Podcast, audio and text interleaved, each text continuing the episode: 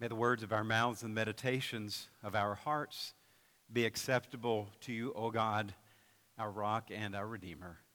And the people said, Amen.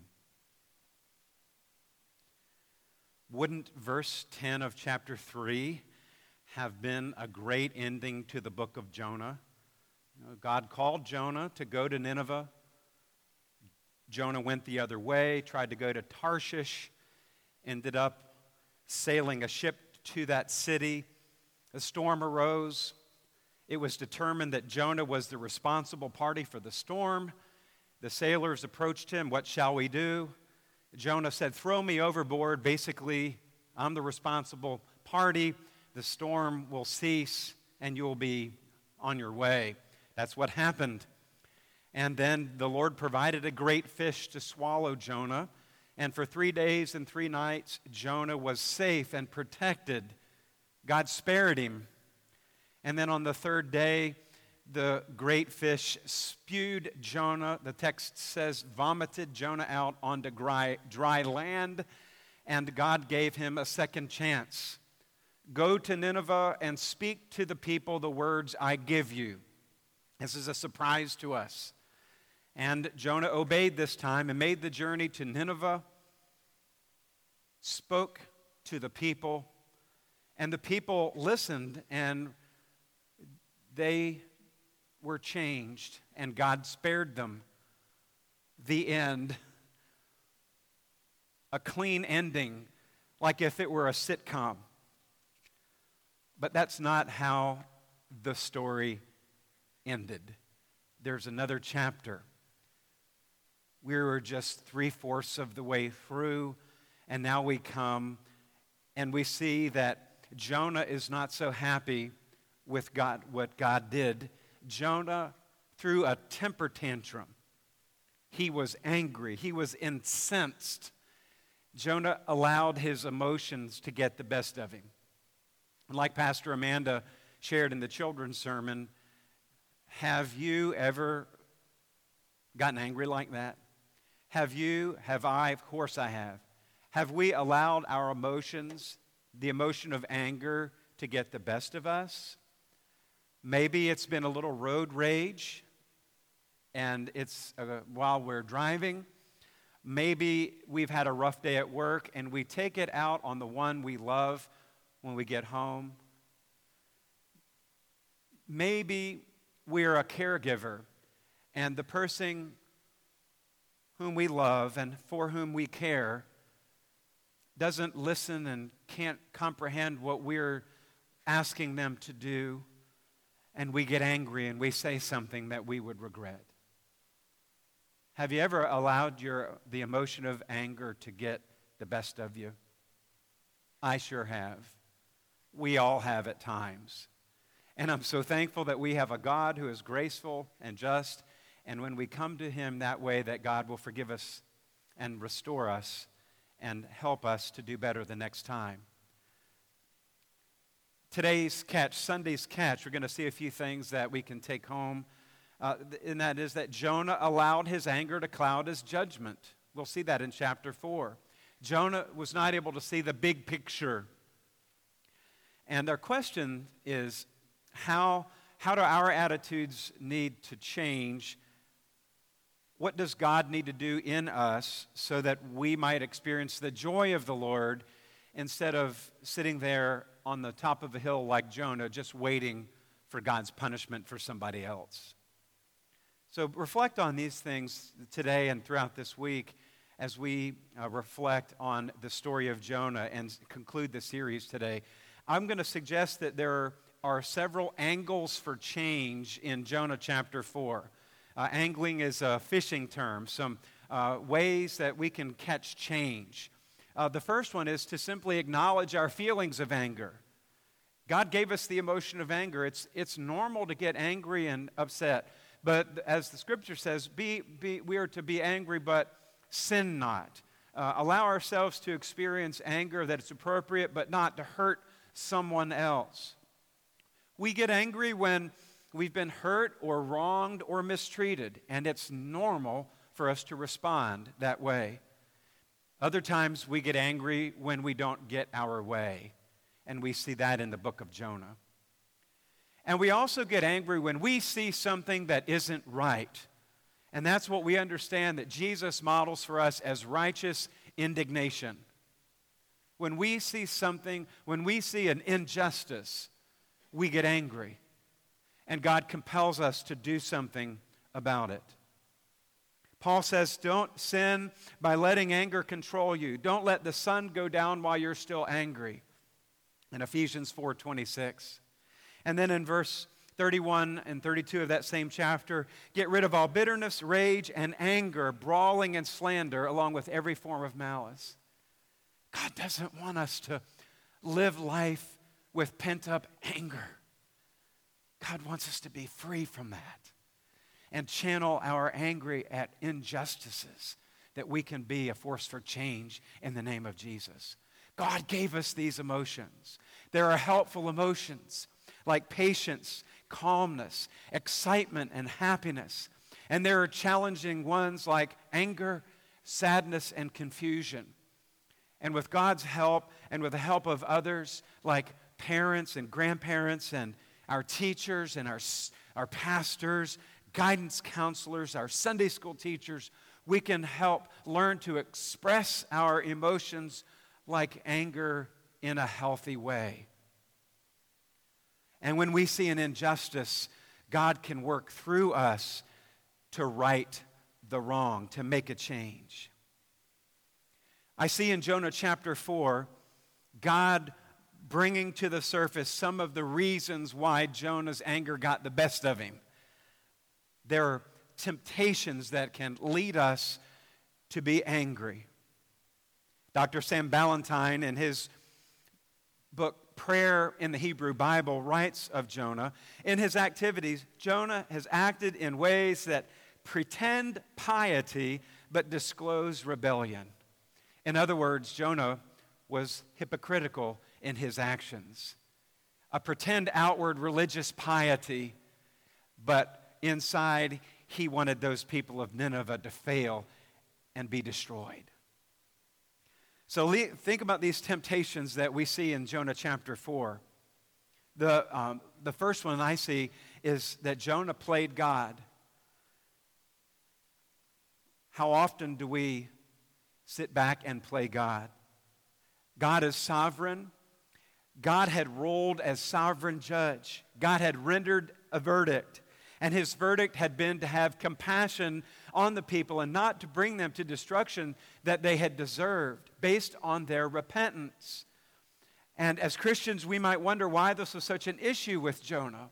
Why? Why was he so upset about it? When somebody makes a decision here at Huguenot Road Baptist Church, I would say when, the, when it happened pre pandemic, people uh, would come down to the aisle during worship, service, invitation, and share their decision, and we would rejoice, and often applause uh, would come, and the, uh, we would celebrate that decision. We would encourage them, and when their a person's baptized, the same kind of encouragement that we see but this is not what Jonah exhibited. He was greatly displeased and he became angry, like the older brother in the story of the prodigal who was angry at the father's grace toward the son who was lost and came back home. Or like the parable that Jesus told of the, of the workers and the vineyard owner who paid the workers that started at the end of the day the same wage he paid the ones who started at the crack of dawn. And the ones who started at the crack of dawn were angry about that. And the landowner said, the vineyard owner said, Don't I have the right to do with the mon- my money as I please? This is the kind of emotion that tempted Jonah to play God. He allowed his anger to get the best of him. They don't deserve that. If God saves them, will they become people of Israel too? We don't want them in. Do you hear some of this? Jonah positioned himself as judge over the city went up east on top of a hill, set up a tabernacle and just waited on their judgment. But we're reminded of the words of Jesus in Matthew 7 1 and 2 when Jesus said, Do not judge, or you too will be judged. For in the same way you judge others, you will be judged. And with the measure you use, it will be measured to you. The temptation that we have to play God, to sit back and watch what happens. Another temptation is that it's sort of like the first one, but somewhat different to be self centered. It's when we get angry when God chooses to do something we wouldn't have done if we were in charge. Jonah was greatly displeased in verse 1. And then he got very angry, a temper tantrum. In other words, he burned with anger. You could see the red in his face, the veins popping out of his neck. Have you ever gotten so hot when you burned with anger? Your earlobes, your face red? That's what the face there in the passage carries with it. Our English word for anger comes from a Latin word that means tightness. Uh, the Greek word for anger means to squeeze or a tightening or a strangling. Our fight or flight mechanisms cause our blood vessels to constrict, and we get red in the face, and our skin is hot to the touch.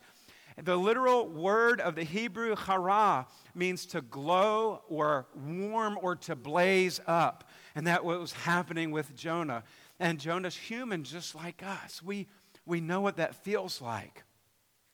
But that's not all. In verse 2, he was self absorbed because he prayed to the Lord. And he, he prayed a, a complaint, you know, uh, Lord, is this not what I said while I was still at home? I knew that you were going to save those people. I was angry from the very get go. And then in verse 3, so self centered that he said, Take my life because it's better for me to die than for me to live. It's the second time in the story that he wanted to die. Not only is he angry here, but many scholars believe that he was also shamed and embarrassed.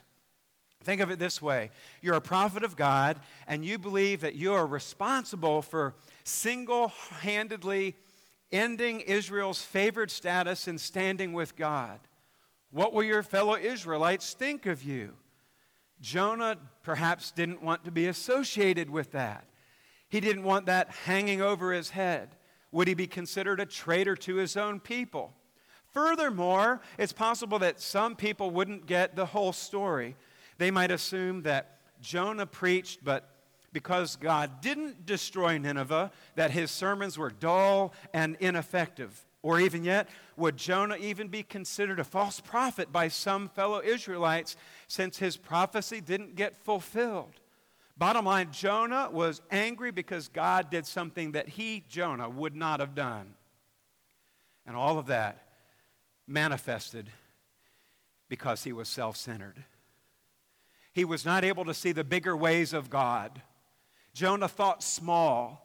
And I have to ask myself the question Bob Lee, how often do I put God in a box? How often do I view God as small and controllable? As opposed to big and vast, powerful. Often, God's ways are not my ways, and my thoughts are not God's thoughts. Think of Isaiah 55. For my thoughts are not your thoughts, neither your ways my ways, declares the Lord. As the heavens are higher than the earth, so are my ways higher than your ways, and my thoughts than your thoughts. Lord, help us not to be people who play God. Help us not to be so self absorbed that we can't see the bigger picture. And help us, the third temptation, help us not forget your ways. Help us not forget your ways. Sometimes we get spiritual amnesia and we forget all of the things that God has done in the past. God provided Jonah a second chance. God sent a great fish and saved his life. God allowed the great fish to spew him out onto dry land and gave him a second chance to go speak to the people of Nineveh and give God's word to them. God experienced, Jonah experienced God as his Savior, as his rescuer, as his provider, as his sustainer, the God of mercy and the God of compassion. In fact, in, in Jonah's prayer, he recalls the goodness of God. I knew, he said, that you are a gracious and compassionate God, slow to anger, abounding in love, a God who relents from sending calamity, a God of second chances. He's recalling what God said to Moses back in Exodus 34, 6, and 7, and in a number of other passages. Jonah had spiritual amnesia and wasn't able to recall the ways of God in the past. And we know that God is consistent and unchanging, and what God has done in the past, God will do again. He was not able to see any of that. How often do I forget the promises of God? How often do I look back and see how God has blessed the church and, and, and, and gotten the, the church through difficult times? Uh, uh, what God has done before, God will do again. Look at how God has helped us through these six months of pandemic. Who would have ever thought that we would be worshiping over the internet and coming to service wearing masks and following social distancing and all of these things? And there are some churches that are embroiled with turmoil because people are upset about the changes that their church has made. But you all have remembered the promises of God and have been so cooperative, and for that we are so thankful. Help us not forget the ways of the Lord. Help me, O oh Lord, not sit back and throw a temper tantrum and hope other people fail, but rather help me to see the goodness and the mercy of God. Another temptation we see in the book of Jonah in the fourth chapter is that we allow our emotions to guide us. Some of us really struggle with this. We allow feelings to guide us rather than our faith. We go on feeling. And when you look at Hebrews chapter 11 and all of the people of God who lived by faith, the Bible says they lived by faith, belief in that which is not seen. They trusted God. They did not live by feelings. If we live by feelings, oh my, what will happen? Where will we go? What would be our destiny? But we as people of God live by faith. Do you remember where Jesus said, Don't trust in things that moths can destroy and things that can rust out, but rather place your treasures in heaven? What did Jonah do? He went up on the hill and he built himself his own little house. And as Pastor Manda shared, uh, perhaps he got a couple of jumbo bags of popcorn that were fresh, freshly uh, popped and sat there just waiting on God to destroy the people. His emotions of anger, his emotion of anger guided his actions. And he trusted in the shade plant that God provided for him, which grew up really quickly. Some scholars say it was a castor oil plant with big uh, leaves that provided shade that grow up to 12 feet tall. that grow very quickly. And Jonah was so angry when the worm that God had sent ate it. But Jonah was trusting in things and feelings, not in the Lord. God was fully in control. And God wants us to live by faith, not by feelings. And our question is do we allow our emotions to affect our spiritual life, or do we allow our spiritual lives to affect our emotions? It's not easy. I wrestle with it. We wrestle with it every day, multiple times a day. But the key here is about growing in this area of our lives, surrendering our emotions to the Lord. Will you join me this week as, as we pray, the Lord, help me not to live by feelings, but by faith. And Lord, would you help my spiritual life guide my emotional life? And some of us may need some help with that. And if that's you, if, if you are dealing with some really tough emotional issues related to anger, our, uh, our staff will be happy to help you get connected to a good counselor to process those emotions and work through them. The last thing I want to say, last temptation we see in chapter 4 is that Jonah had a small view of God. The temptation for us is to get bogged down in the little things that we fail to see the most important things. Here at the end of chapter 4, Jonah, after the shady tree or the shady vine turned into a withered vine, and the discomfort of the heat that came along and the, the hot sun, he said, I'm angry enough to die. He could only think about the small things. What will the other Israelites think of me as a prophet?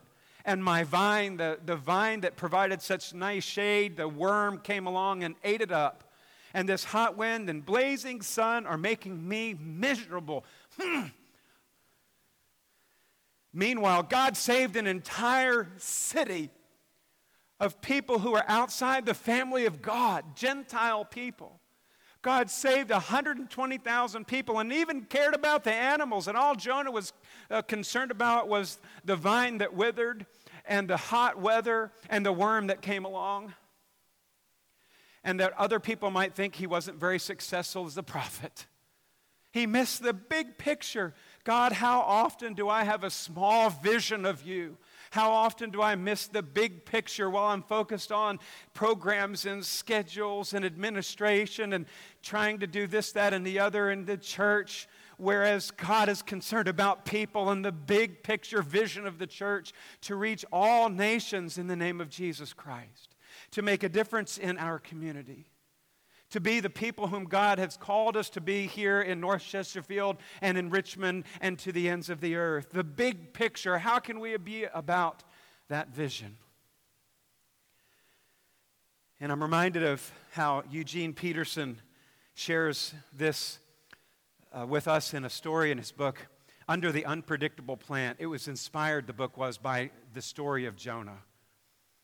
And he said when he was five years old, growing up in East Montana, in a farming community, he would go out to the edge of a farmer's uh, property, and his name was Leonard Storm. And he would stand there at the fence and he would watch Farmer Storm. They called him Brother Storm at church. Uh, in the big green John Deere tractor uh, uh, plowing in the fields. And how Eugene said that he longed to have a, a ride in that big John Deere tractor. And one day, Brother Storm stopped the tractor and got out and raised up his hands and motioned for Eugene Peterson to come over toward the tractor. But Eugene didn't. He thought that Brother Storm was shooing him away. And the next Sunday at church, after this disappointment, Brother Storm came over to Eugene, then five years old, and said, Why didn't you come out the field uh, in Thursday and ride the tractor with me? And Eugene said, I, I didn't know I could. I thought you were chasing me away. And Brother Storm said, I had called you to come. I waved for you to come. Why did you leave? And Peterson said, I didn't know that's what you were doing. And Brother Storm said, What do you do when you want come, somebody to come over to you? And Eugene said he, he took his index finger and he curled it up and he just did like this. He motioned for people to come with his index finger. And Brother Storm says, he said, that's piddling. On the farm, we do things big. Hence, the motions of his hands to invite five year old Eugene Peterson to come out into the field for a ride in the great big John Deere tractor. And Peterson says, I had such a small view of the world. I interpreted the large, generous actions of the farmer through the cramped, confined experience of a five year old. And so, of course, I misinterpreted like Jonah hanging on the fence of Nineveh, disappointed with what he was seeing, and then angry in his disappointment. But there's more to the story. A few days after his disappointment at the edge of the field and his reprimand at church, Eugene says, I was back at the edge of the fence, watching, hoping I might get a second chance. And the giant Norwegian farmer saw me and stopped the tractor and did it again with that great big sweeping motion of invitation. I was through the barbed wire fence in a flash, running across the field and up into that big green John Deere tractor, and he let me stand in front of him, holding the steering wheel, pulling that slow tractor and its disc down that long stretch of field, my smallness now absorbed into his bigness. And my prayer for us is that we would allow our smallness to be absorbed into the bigness of a God who loves us. A God who loves us so much that he sent his son, Jesus Christ, to this earth to give his life for our sins and to provide us a life eternal, a life abundant. And that we are to share that good news and be imitators of Christ as we do his work here in North Chesterfield and beyond. As we pray, I'd like to invite you once again to read this prayer in unison out loud with me, whether you're at home or in person. And then we will sing our song of response, which is the blessing. Here's our prayer Lord, you have promised to go before me and to be with me. You have promised that you will never leave me or forsake me. I claim that promise right now. I truly believe you can help me to step beyond my fears and anxieties as I meet the responsibilities of today.